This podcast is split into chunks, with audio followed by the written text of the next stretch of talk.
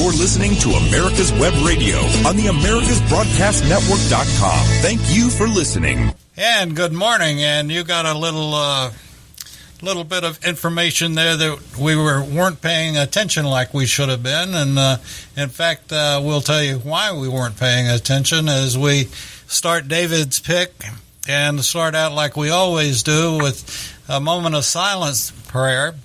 And we want to definitely include the area that our guest is from, uh, which is on the coast of Georgia. And uh, I hadn't heard or realized that uh, last night they were hit by a uh, tornado, uh, which was uh, due to the hurricane that's going along the east coast now. So Keith did tell me that there were some injuries, but no deaths from it.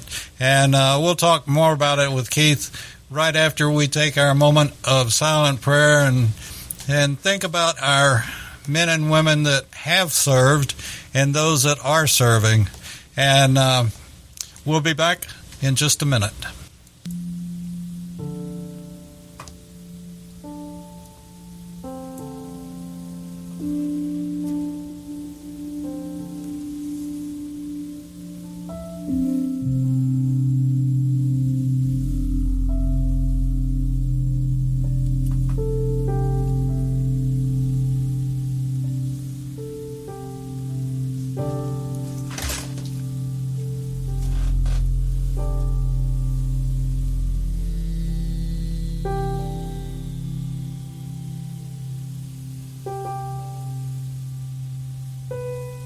And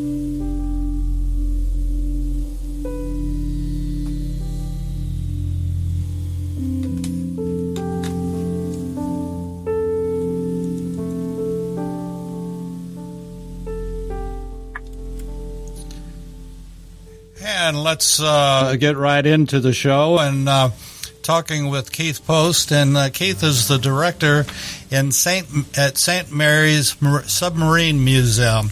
And uh, but Keith, uh, welcome back to America's Web Radio. Keith has joined us one other time, and uh, it was a great interview, and that's why we wanted to have Keith back on, particularly in the summertime, and talk about what's uh, what's going on and what's happening. And so I didn't realize we we were going to have breaking news, Keith. So you want to fill us in about what happened uh, last night with the hurricane and then the uh, tornado that it hit in your area? Absolutely. And good morning, David. Thanks again so much for having me back. I really appreciate it. Uh, I so enjoyed our interview uh, and time spent with you back in May and uh, uh, I guess I didn't mess up, so you invited me back. So I appreciate that. It's uh, good to be with you and your viewers and listeners this morning. Who, who let um, you out of the submarine? Yeah. Well, they let me out about 18 years ago. They, they said I was getting a little too chubby. It's time to go. Ah. but uh, I do appreciate you uh, uh, remembering our folks here and your moment of silence this morning. We uh, we uh, did have some damage yesterday. Um, fortunately, it wasn't worse than it was, but it was still bad enough, especially for those who were affected. Uh, Jacksonville got hit uh, pretty hard as well, but uh, Tropical Storm Elsa, um, uh, I don't know how many, if it was just one or a series. I haven't really seen an update on it yet, but uh, in our downtown area, a couple of blocks from where the museum is, uh, a storm went up. Uh, apparently, a tornado went up through that way. There's a lot of de- debris, power lines down, trees, uh, vehicles hit and whatnot, and then it uh, continued on up to our Admiral's Walk area of town and uh, jumped into the submarine base. And the worst hit area on the base was the RV park. They have an RV park which is uh, open to active duty and to retirees. And there are a bunch of RVs that were flipped over. Ten people were taken to the hospital, from what I understand, but everybody is okay. Um, one RV was even uh, blown into the lake. There's a lake there called Lake D um, and uh, it was uh, thrown into the, the lake there. But uh, from what I understand, uh, there were no serious injuries and thankfully no deaths. And uh, the city and the base right now are working hard to uh, to uh, clean up the downtown area and restore power. And uh, I'm sure the base is busy at the RV park this morning. So uh, we want to remember all those folks and uh, and wish them all the best. And, and again, thankfully, nobody lost their life that's the most important thing. And uh, you know, you can repair the damage, but you you can't bring back somebody. So, uh, absolutely. And the, the storm is continuing its trek northward today. Uh, last I checked the weather, it was uh, I think up in North Carolina somewhere, heading up along the coast, heading towards uh, D.C. and uh, New Jersey, New York, and New England. So uh, hopefully uh, it, it, it uh, dies down on its way up there. But uh, certainly, certainly wasn't very nice to us when it came through here. And we got a lot of rain. Uh, thankfully, we didn't have any flooding. Uh, uh, uh, much to speak of in the downtown area, which is always a challenge for us at the museum. We're kind of low, uh, but a new drainage system that the city put in a couple of years ago, uh, right before uh, the COVID crisis, had actually uh, seemed to really work really well. So uh, uh, we didn't have any water in the museum, which I'm very grateful for. Oh, that's great. Uh, I was in um, Charleston when Bob hit many years ago, and uh, you know, like you said, the streets flood very easily, and you know, and I, did you all have a lot of warning for for this coming? Yes, yeah. The National Weather Service did a great job uh, yesterday, uh, as, as they, they do most every time, and the. Uh, you know, I had alerts on my phone, uh, take cover, uh, you know, shelter uh, in the inside of the house, in the closet or whatever. Uh, that came uh, very quickly, and uh, I live about, I would say, probably four miles from the downtown area where the tornado hit, and about two miles as the crow flies from where the RV park is on base.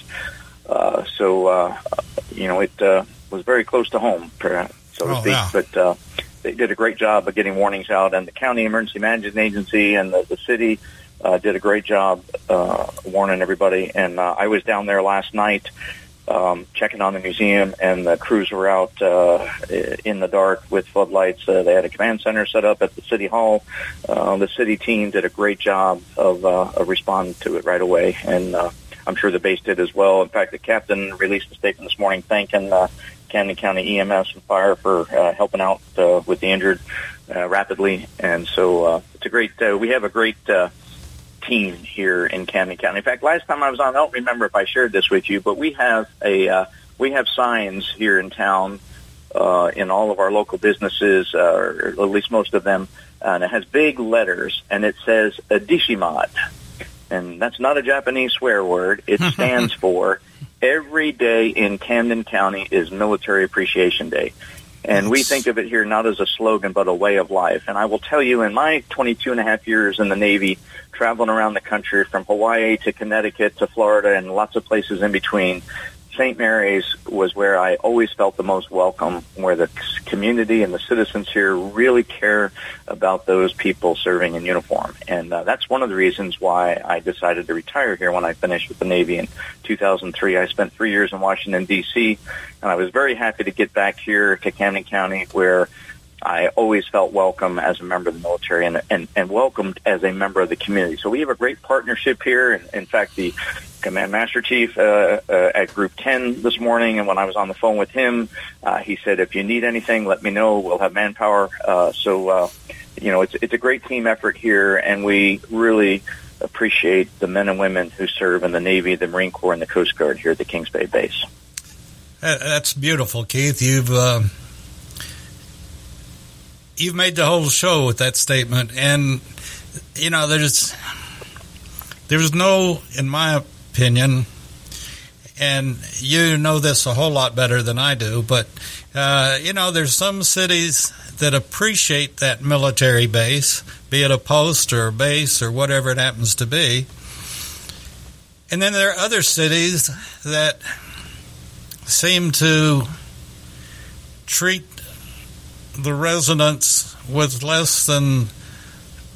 I think that's changed, though. I think it's much better than it used to be. It, it, much better than it used to be. You're right. I can remember there used to be signs, sailors and dogs keep off the grass and that sort of thing in different places around the country. And some places that have a facility really don't care as much about it or didn't care as much about it until they threaten to close it. Then all of a sudden it's like SOS, you Yeah. know, save our, save our facility or whatever. So, uh, but I think that has changed, and I think uh, you know the uh, uh, since uh, since President George H. W. Bush and the first Gulf War, when we welcomed our military home uh, after that successful campaign, and we tried very hard to shake the uh, the the the way that we treat excuse me, the way we treated our Vietnam veterans uh, horribly when they came back from Vietnam, and and over the years we have done, I think, a lot as a nation to try to to uh, I don't know what the right word is to try to atone for that or to try to make it right with our Vietnam veterans. I know every time I have one come in the museum that's wearing a Vietnam veteran hat or a shirt or something, I always thank them. And uh, I've been privileged to host a couple of ceremonies here in the county for Vietnam vets. So, uh, so I think you're right. I think that has changed, and and uh, places that have a facility are grateful that they have that facility because uh, not only does it bring uh, economic benefit to the community, but it's also uh, it's also the right thing to do. It's a patriotic thing to do to thank those men and women who uh, who raise their hand and, and, and step up to serve. And sometimes we forget that uh, those in our military are volunteers. Nobody uh, nobody gets forced to do that. They do that for some of them. Uh, they have all various variety of reasons for doing it. But but the bottom line is they wear the cloth of our nation every day, and we always should thank them for that. Beautifully said. Beautifully said. And uh, you know, I, I totally agree with you. And I, anytime I get into a discussion with a veteran about that, I always get this, um, I don't know, sick feeling in my stomach, I guess, that it's so sad that we have such a beautiful, wonderful country and only 1% decide to serve and say thank you for the fact that I was born and raised in the greatest country in the world.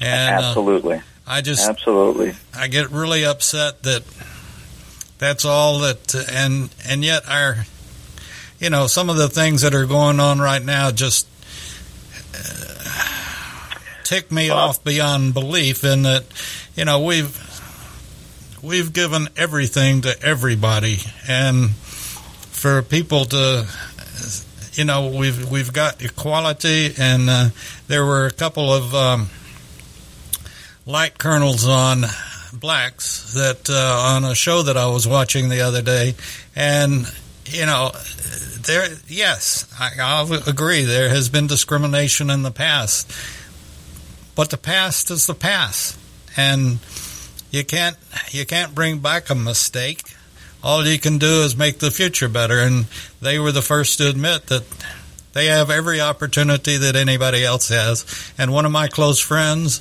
is a one star that's a black gentleman that uh, we're very close, very good friends. And uh, I was all of an E5. And uh, yet he doesn't hold that against me. And I don't hold it against him that he's a one star. well, I'll tell you something uh, to, to uh, circle back to the museum for a minute. I'll share something with you that gives me hope. One of the uh, one of the great programs, and uh, I don't know if, if you remember from our last discussion when I talked with you in May, we had just reopened uh, after being closed for 14 months, and it's so I'll tell you, it's so nice to have folks back in the museum, uh, visiting and, and being able to share the rich history of the submarine force with them.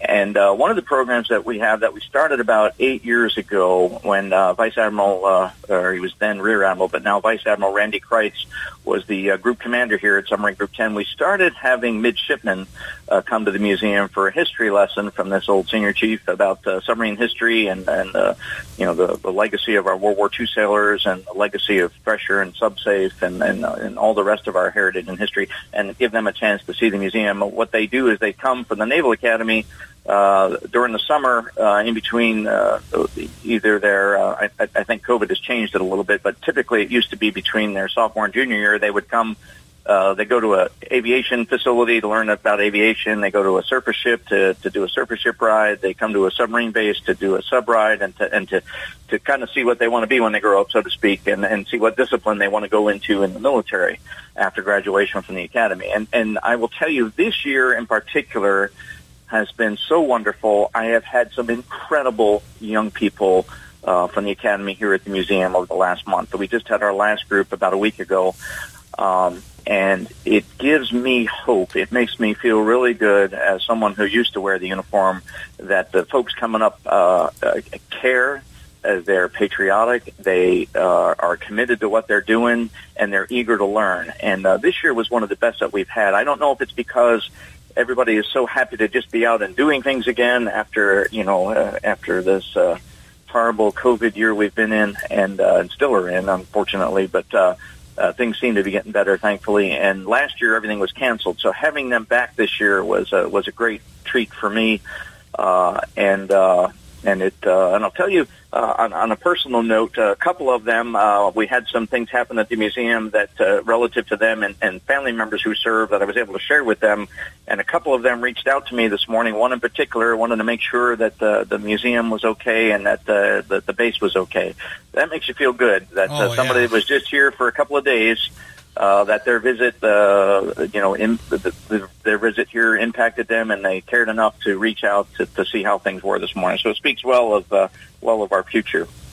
Uh, also, uh, before I forget, David, if you'll indulge me a second, I want to give a shout out to Submarine Mike, who you know well up there. he uh, he called me this morning to say hello. He said, "I heard you're going to be back on again," and uh, he said, "Don't screw it up." No, I'm just kidding. He uh, he, he wanted to wish me well, wanted to say hello and uh, see how the base was as well. So. Uh, so I appreciate Mike, and I know uh, you've enjoyed spending time. He gets to come sit with you in the studio, which is kind of nice. I'm uh, I'm a little I'm about five hours from you, so it's a little tough for me to get up there. But uh, I wanted to be sure to say hey to Mike. Well, I'm sure Mike's listening, and he is. Um, in spite of what all these other people say about him, I like him. He's a good guy.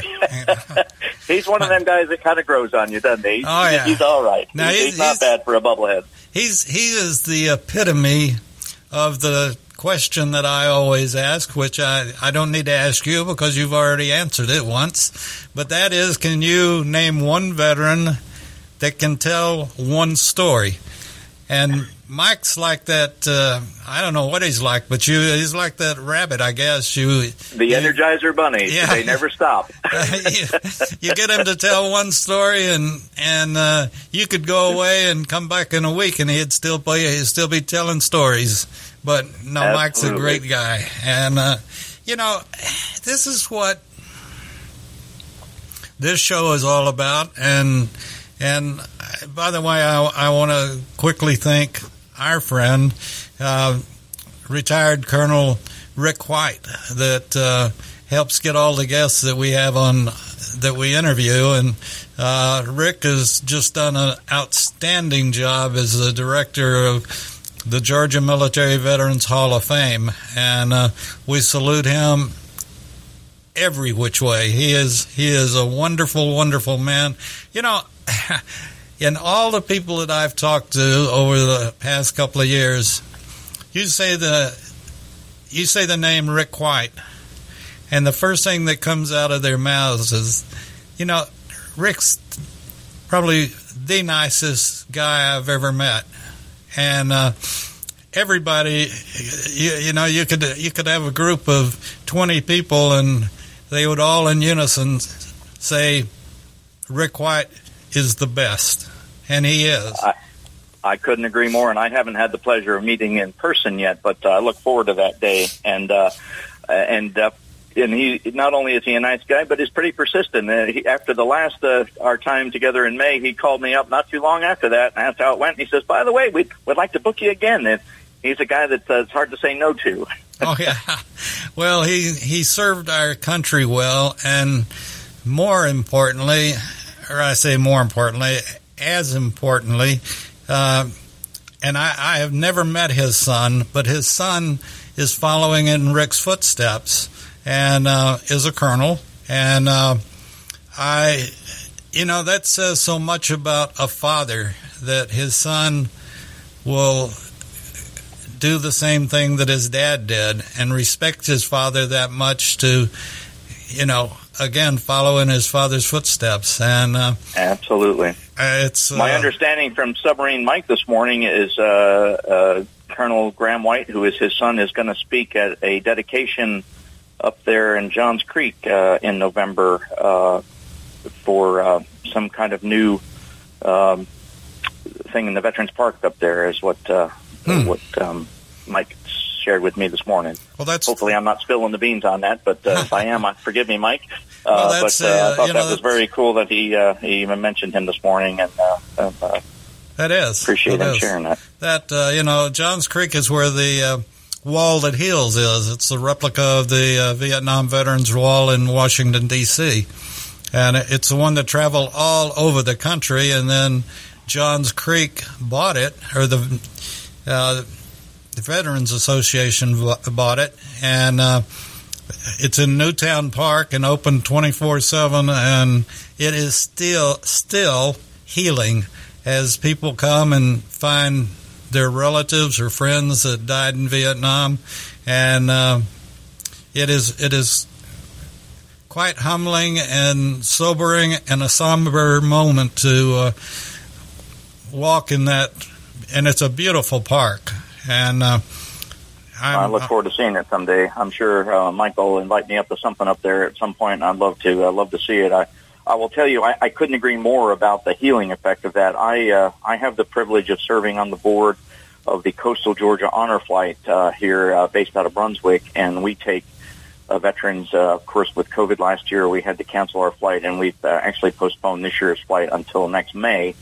Um, but uh, I've been on the trip three times, and uh, the Vietnam Wall is so special. I mean, all of the monuments to all the services are very special up there, and going to Arlington is a privilege, and seeing the changing of the guard uh, at the. Tomb of the Unknown is, is, is always very moving. Um, and having been stationed in Washington D.C. myself for five and a half years, I was privileged to attend a lot of events up there at different things. But the uh, the Vietnam Wall in particular has it, it, it's uh, I don't want to say magical. That's not the right word, but it, it, it has a special special appeal to it. And uh, you know, as, as I'm sure you know, when it was first designed, and it had it had a lot of controversy, but I think uh, since then, uh, people have really come to appreciate the the elegant beauty of it and the the power that it has for those veterans. I, I, I've been privileged to watch it in firsthand when some Vietnam vets go to see one of their buddies on the wall. It's very moving. Um, Oh, yeah. i- i- If you are not moved by that,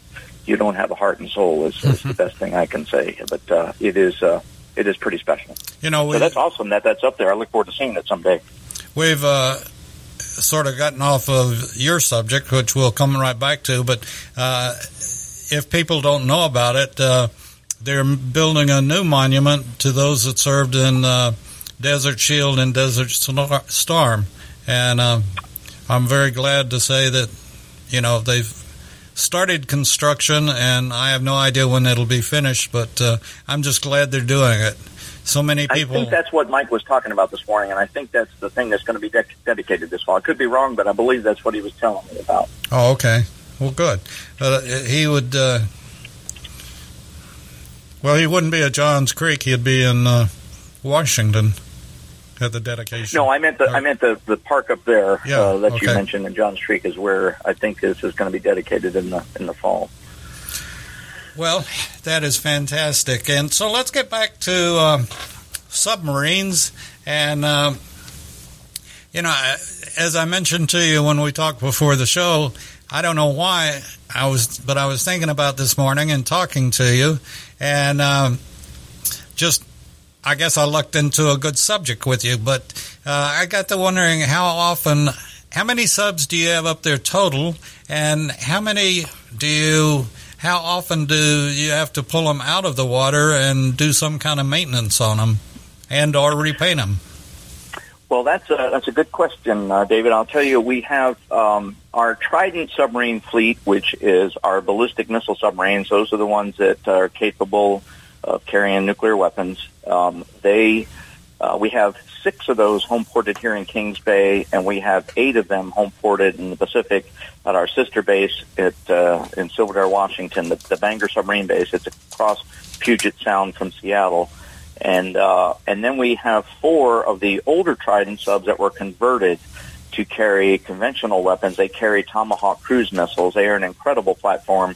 Here in Kings Bay, we have two. We have the USS Florida and the USS Georgia.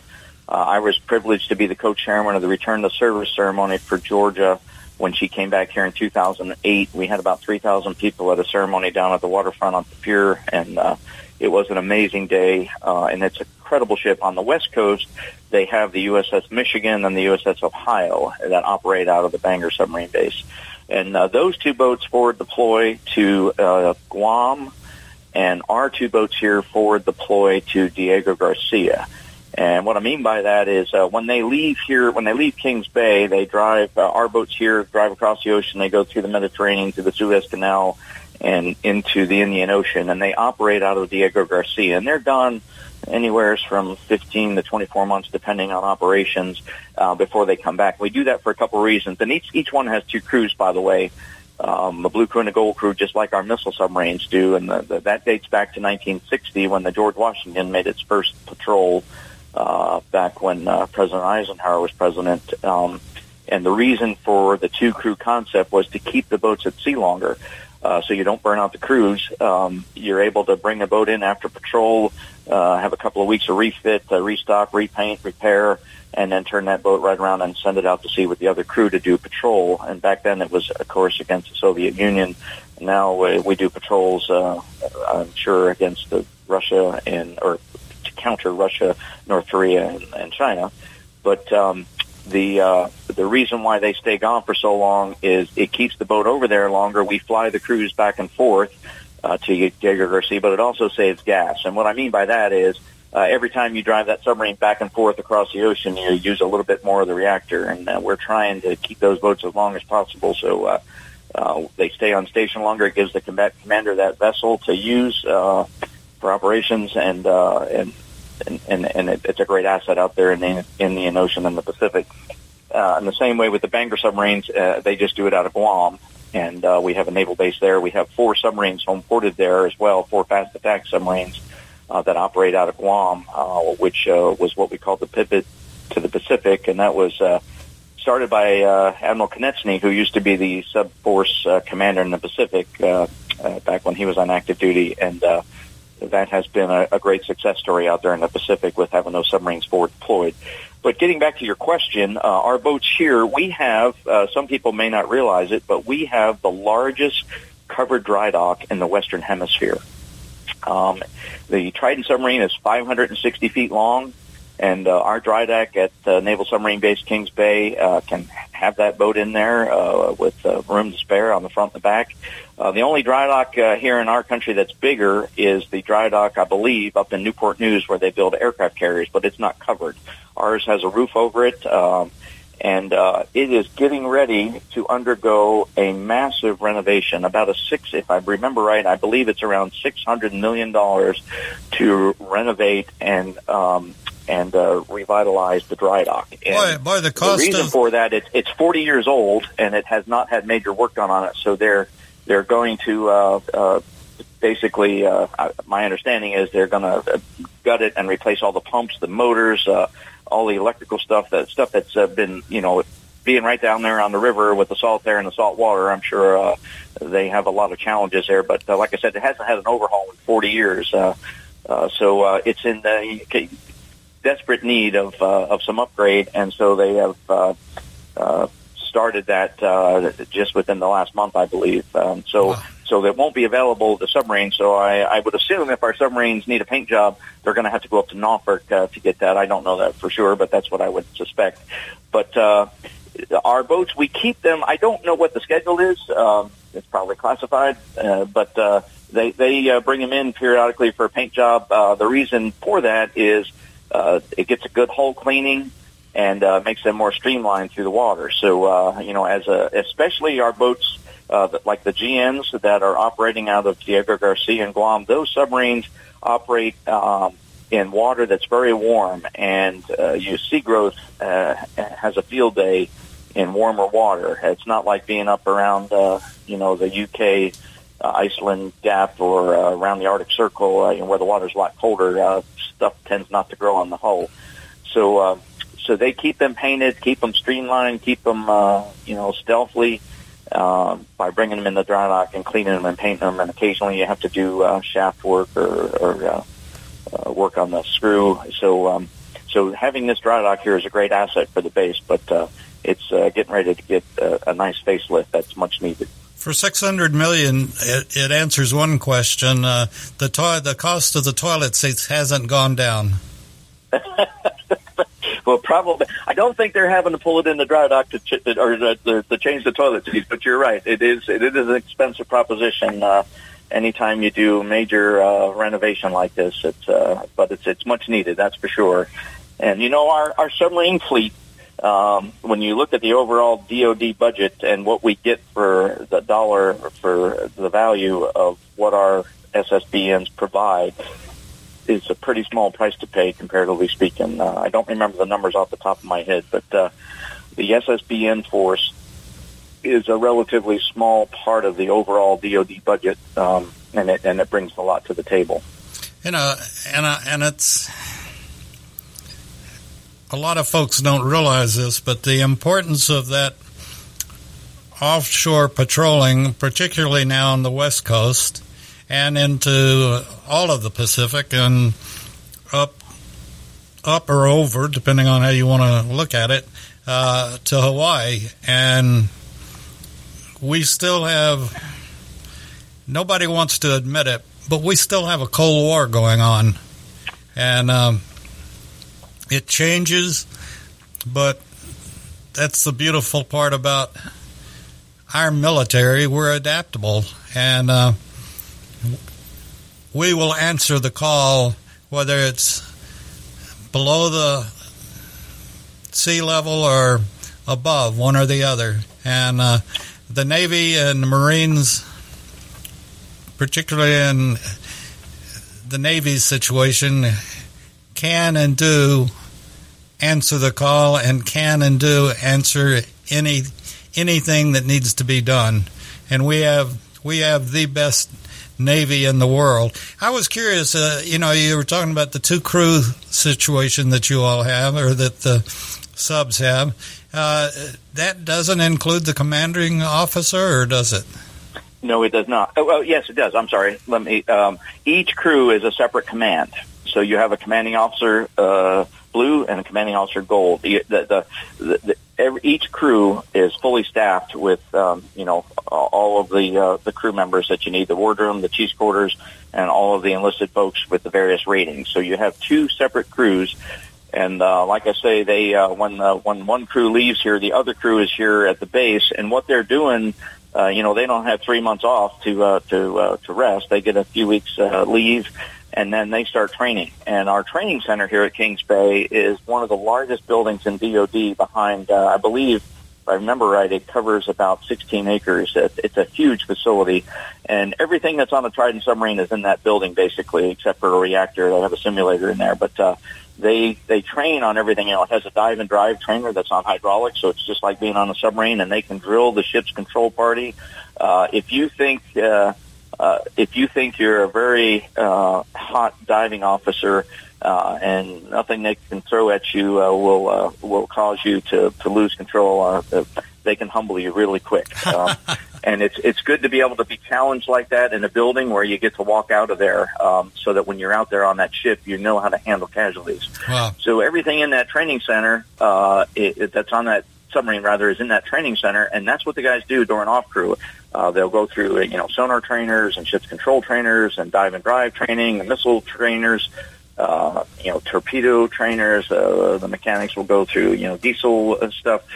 And uh, so there'll be individual schools, and you know you have a certain amount of turnover every off crew. You know, a certain percentage of the crew leaves due to rotation. You know, the average rotation uh, for guys on the boat, I believe, is about uh, uh, probably uh, 40 to 50 months, uh, give or take the rate and the rank.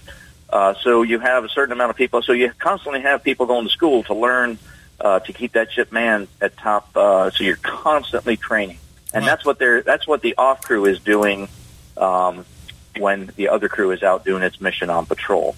So it's a great program, and uh, you know the, the the base is an amazing place. It is seventeen thousand acres. Um, and what they do on that facility is nothing short of amazing. It really is. Every few weeks, another submarine leaves quietly to go out on patrol, and uh, we have the Coast Guard escorting them out to sea. We have the Marines uh, guarding uh, the assets on the base, and the Navy guys manning that ship to go out and do the nation's business. And uh, it's a it's a remarkable uh, team effort. We call it Team Kings Bay, and uh, you know, our community is part of that as well because we support the base in so many ways, and it's a great partnership. And I'm privileged to be a tiny, small part of that uh, at the museum. Keith, we need to uh, take a break. I I sort of let a couple of them slip by me, but we need to take at least one, and uh, we'll come back with Keith Post right after a couple of messages. Hello, my name is Rick White, and I'm the director of the Georgia Military Veterans Hall of Fame. I want to encourage all Georgia veterans to consider being nominated to the Georgia Military Veterans Hall of Fame. And if you are a Georgia veteran, and the definition of a Georgia veteran is either you were born in the state of Georgia, or you've lived here 10 years, or you were raised to right hand and joined the military in this state, you are considered a Georgia veteran. For further information, go to www.gmv hof.org, or you can contact me at 678-427-0915. We'd love to have your nomination for the Georgia Military Veterans Hall of Fame. Thank you so much. If you live to serve and want to make an even bigger difference, consider joining the U.S. Army. With training in fields like medical care, linguistics, and engineering, an Army career can amplify your efforts with humanitarian opportunities all over the world. Plus, you'll receive competitive pay and incredible benefits, so you'll be taken care of too. Learn more at GoArmy.com. Hi, this is Rocky Bleier, former four time Super Bowl champion with the Pittsburgh Steelers and Vietnam veteran.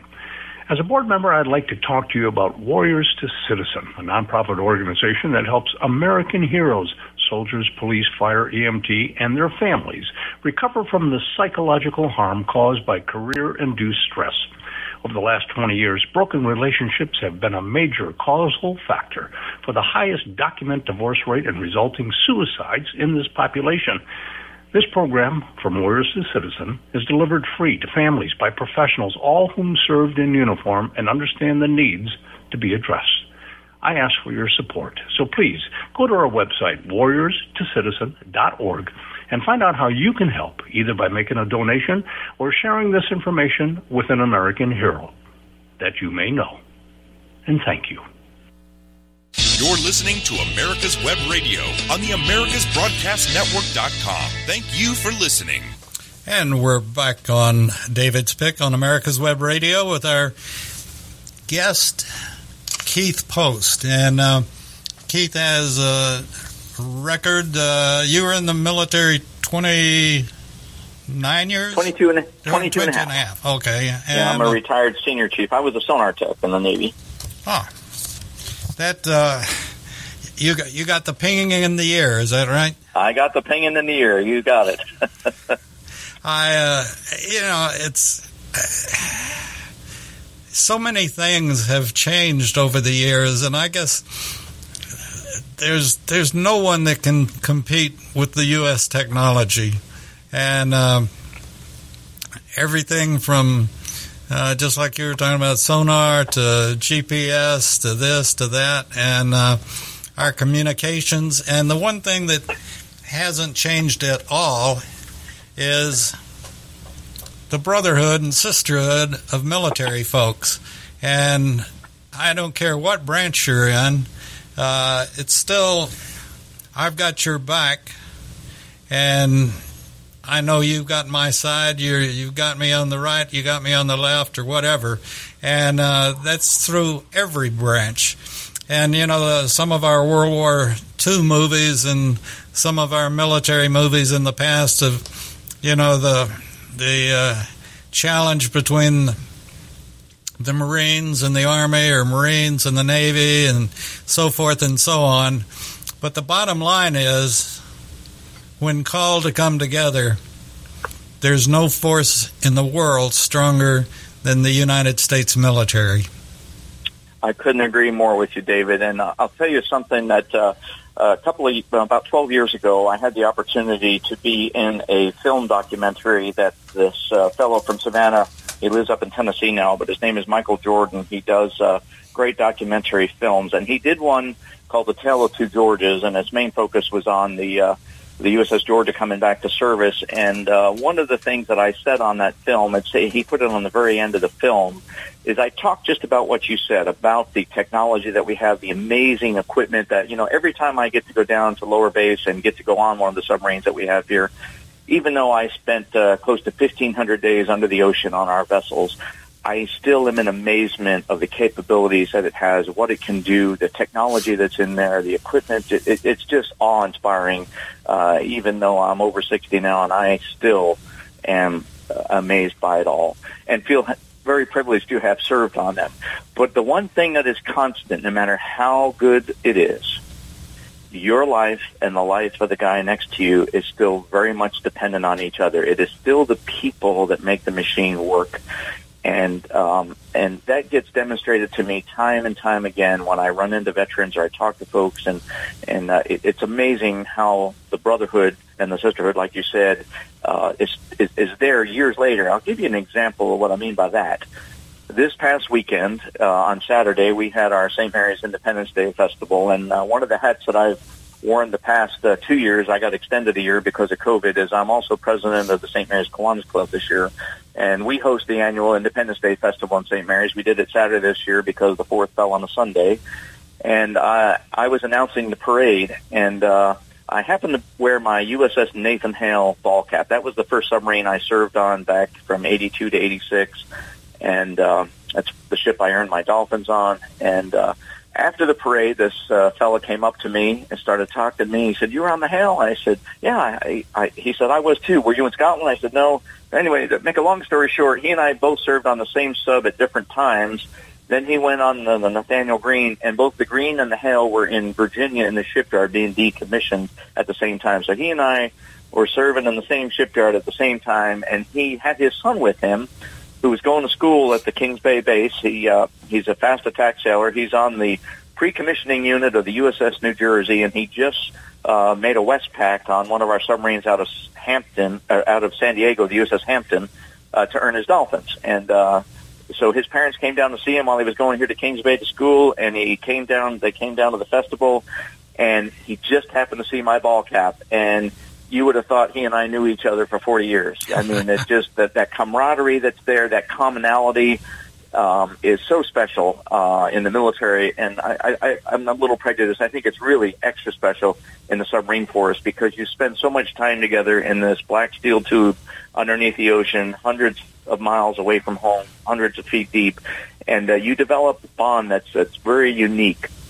And uh, as the years disappear. I mean, it's just amazing. So uh, later on in the festival, I ran into them, and I had a I had about uh, 20, 30 minutes I could spare, so I drug them over to the museum. We close on festival days, um, and uh, I took them into the museum and got to show them around, and uh, it was really pretty special. But uh, but I couldn't agree with you more. Uh, we are. Uh, uh, as a nation, we are so blessed, and we have so much to be thankful for for all the technology we have uh, that we're able to do what we do. We're the envy of the world. It's it's our nation that folks come to. Uh, like after World War II, we sold a lot of our old diesel boats to folks like Turkey and Greece and the South American countries. Um, you know, when our older ships, uh, our surface ships, uh, the uh, um, uh, the name just went out of my head. I forgot the name of the class, but we sold a lot of them to other countries uh, for continued service. So uh, we are the envy of the world, technology-wise. It's uh, and, and something to be very proud of and to be very grateful for. You know, as you were telling that story about the gentleman on on the other ship on the other sub, uh, you know, the, this is one thing that nobody, unless they've been in, understands and and uh, there's such a camaraderie, and at the same token, I've had I couldn't tell you how many folks, and and it happened to me uh, that the military will show you what a small world it is. Uh, your best friend, my a good friend of mine from high school, was my AIT platoon sergeant, and uh, you know, I had no idea where Danny was in the world, and all of a sudden he was looking at my name tag standing in chow line on my first day in AIT. And, uh, you know, it, it, was great. But so many people have told me similar stories that, you know, they, uh, they'd be going into the PX and run into an old high school or college friend or this or that, or after you've, like you've done, served on different, uh, boats uh, and ships that uh, you'll meet somebody like the gentleman that you met. You know, you may not have been on the same boat at the same time, but you were on similar boats at the same time, and and uh, you know, there's there's no way in the world that I could relate to you about submarines. I get claustrophobic saying the word, but you know, others that have served, you all could sit down and talk for for days or months probably, and talk Absolutely. about you know this and that and all this kind of stuff. But you know, but th- that's what the military is about. It's it's a heck of an organization, but it's it's all one big family, and to be able to, you know, I never ever begrudged saluting an officer and showing respect for an officer, and then, you know, feeling like he respected me enough to return the salute, and um, Absolutely. you know, it just there's a feeling about being in in the military, any branch, that there's nothing comparable to it in the world. And this is when we always, rec- uh, re- well, we recognize two different parts of it. One is you have the the wife or the children, wife and children that even though their husband has been deployed, they've been deployed too, and they're thrown into a different world without their spouse for any number of months or time periods, and there's always the potential of of the ultimate sacrifice. At the same token, there's a call together of those that have been deployed and their families when they need something they know that they can count on other families to help them and uh, Absolutely. you know, it's- Absolutely.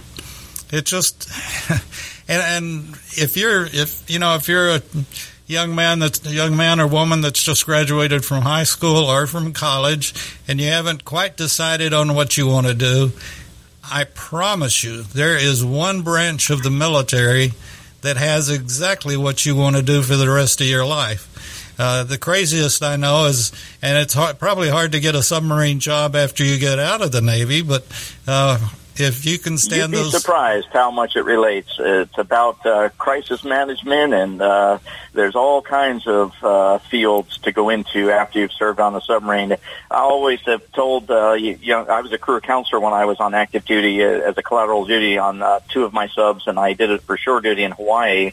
I had about 1,500 people I was responsible for out there at the submarine base, and uh, always told folks, you do so much in here people will be eager to have your skills. If you uh, you know have done uh, a few years on a submarine on a Westpac or a med cruise or you've done boomer patrols whatever it is you have you have been under stress. And And- and they can and- uh, they can afford the corporation can afford to give you a closet size office. absolutely. You'd be amazed what a submariner can do uh, with with with not much uh, not much to work with. It's, it's nothing short of amazing um, David, before we, uh, I know we'll run out of time before too long. Could I share something with that I just touched on a little bit uh, during our talk in May? It's about the Georgia World War II Heritage Trail because I something I want your listeners to be aware of because it's not just about us down here; it's about the whole state. And, uh, Absolutely. I appreciate that. So uh, the Georgia World War II Heritage Trail is a group of 10 partner museums across the state. And this came together. We were the last one to be a part of it, uh, which I'm very grateful that they uh, reached out to us down here. Uh, but uh, just recently, they received a um, Travel Blazer Award by the Georgia Association of Convention and Visitors Bureau at their conference in Savannah, the end of May. And uh, it's a great reflection of the hard work done by so many folks uh, uh, to get this off the ground. And we launched unofficially, uh, we sort of did what's called a soft launch in February due to the COVID situation. About half our facilities, including mine, were not open yet um, uh, after COVID, but uh, um, we're going to do a formal launch uh, sometime. Uh, the I believe it's the beginning of September. Um, but the the World War II um, Heritage Trail is partner museums, beginning with the Currahee Military Museum up in Toccoa, the Commemorative Air Force Museum in Peachtree City, the Museum of Aviation in Warner Robins, the National Infantry Museum over in Columbus, the Georgia Aviation Hall of Fame in Warner Robins, the National Museum of the Mighty Eighth Air Force in Pooler, the National Prisoner of War Museum in Andersonville, the World War II Homefront Museum on St. Simons, the World War II Flight Training Museum in Douglas, and the St. Mary's Submarine Museum in St. Mary's. Uh, and the um, the the thrust of those facilities uh, to be a part of this is about the World War II history uh, that uh, Georgia uh, and the nation went through, and it's a great. Uh, we have a, a what we call a passport. Um, and it's uh, similar to uh, what the National Park Service has. As you visit different parks across the nation, you can get a stamp uh, from each each facility, and we have a little book you can write notes in about the facility that you visit. But it's a great it's a great way to travel the state, and uh, or if you're traveling the state, see one of these facilities, or or hopefully all ten of them eventually uh, that played a part in World War II uh, in in the war effort uh, that our nation engaged in. And I'm really so proud of it. And uh, if folks want to learn more about it, if they go to georgiawwiitrail.org, um, that's the website for the trail. And then each partner museum you can click on, and it'll take you to the each museum's website. Uh, so it's a great way to to learn about World War II history here in Georgia. Uh, Keith, could you do me a favor and uh, I'm sure you know. Does it have a uh, director, or who's in charge of the uh, heritage? Uh, so, so Sherry Jones um, is uh, she is the executive director of the Coastal Georgia Historical Society, and she is the chair of the trail. And uh, so we have a uh, we sort of have a an informal group. I would say it's not a structured thing. It, it's a uh, we have a, a, a board, if you will, and each director from each museum is part of it. But Sherry is the chairman, uh, and she's done an amazing job. Uh, uh, Darlene McClendon from the Museum of Aviation, she is the vice chairman, and uh, we, we just have a great group. Uh, we we met for most of the last few months on Zoom um, to really get this off the ground and, and, and running. And uh, it's just absolutely been a great project, and I'm so proud of all of the hard work. Uh, uh, they did all the hard work before I was able to be a part of this, but uh, um, I'm, I'm very grateful for the opportunity that they've given us to uh, to join this great trail, and uh, it's really exciting. I, I can't wait for our formal kickoff, uh, and I'll be sure to send you an email once I know the details about it, so you can share with your listeners. Oh, I'd love to, love to, absolutely. And uh, you know, Georgia's really becoming a a veteran state, and uh, you know. Uh, Peachtree Corners. We we mentioned uh, Johns Creek in Newtown Park, and uh, we're in certainly uh, Rick White in the Hall of Fame, Military Veterans Hall of Fame in downtown Atlanta, and uh, your museum, and we're we're really the state is really doing a good job of remembering our veterans and remembering absolutely you know the sacrifices that they've made, and um, I hope we uh, don't ever have to go through anything like we did in some of our wars, and I hope we don't have to go to war. In fact. I couldn't agree more. One other uh, comment I would like to make, David, before I forget, I wrote it down so I wouldn't forget. As I was talking, um, a thought popped into my head listening to you a few minutes ago when I shared about how important um, the um, the technology is uh, on our submarines and, and how the uh, the guys that operate them, the girls that operate them, are are key to that. Something else, another thing that often gets overlooked, uh, as you mentioned, are the family members back home, and, and we do uh, so much to uh, to thank them. Uh, we don't do enough sometimes, but uh, I want to mention them as you did. But also the guys and gals who build and maintain these vessels. We have a large workforce here at Kings Bay. The refit facility has, I believe, about 900 uh, employees, civilian employees, from welders to shipfitters to all kinds of trades uh, that keep these vessels, um, what we call sub-safe, uh, to, to go out there and do their mission. But also the men and women, the incredible uh, industrial base we have at Newport News Shipbuilding in Virginia and Electric Boat Company up in Groton, Connecticut. Those are the two places that build submarines for our nation. They have a great partnership with the Virginia class submarine program. It is one of the most successful um, acquisition programs the Navy has ever had. Um, they joint uh, develop stuff, build stuff, and uh, w- one submarine uh, shipyard will commission a sub, then the next the the other one will do the next one. So it's a great partnership, great cost saving um, uh, uh, event.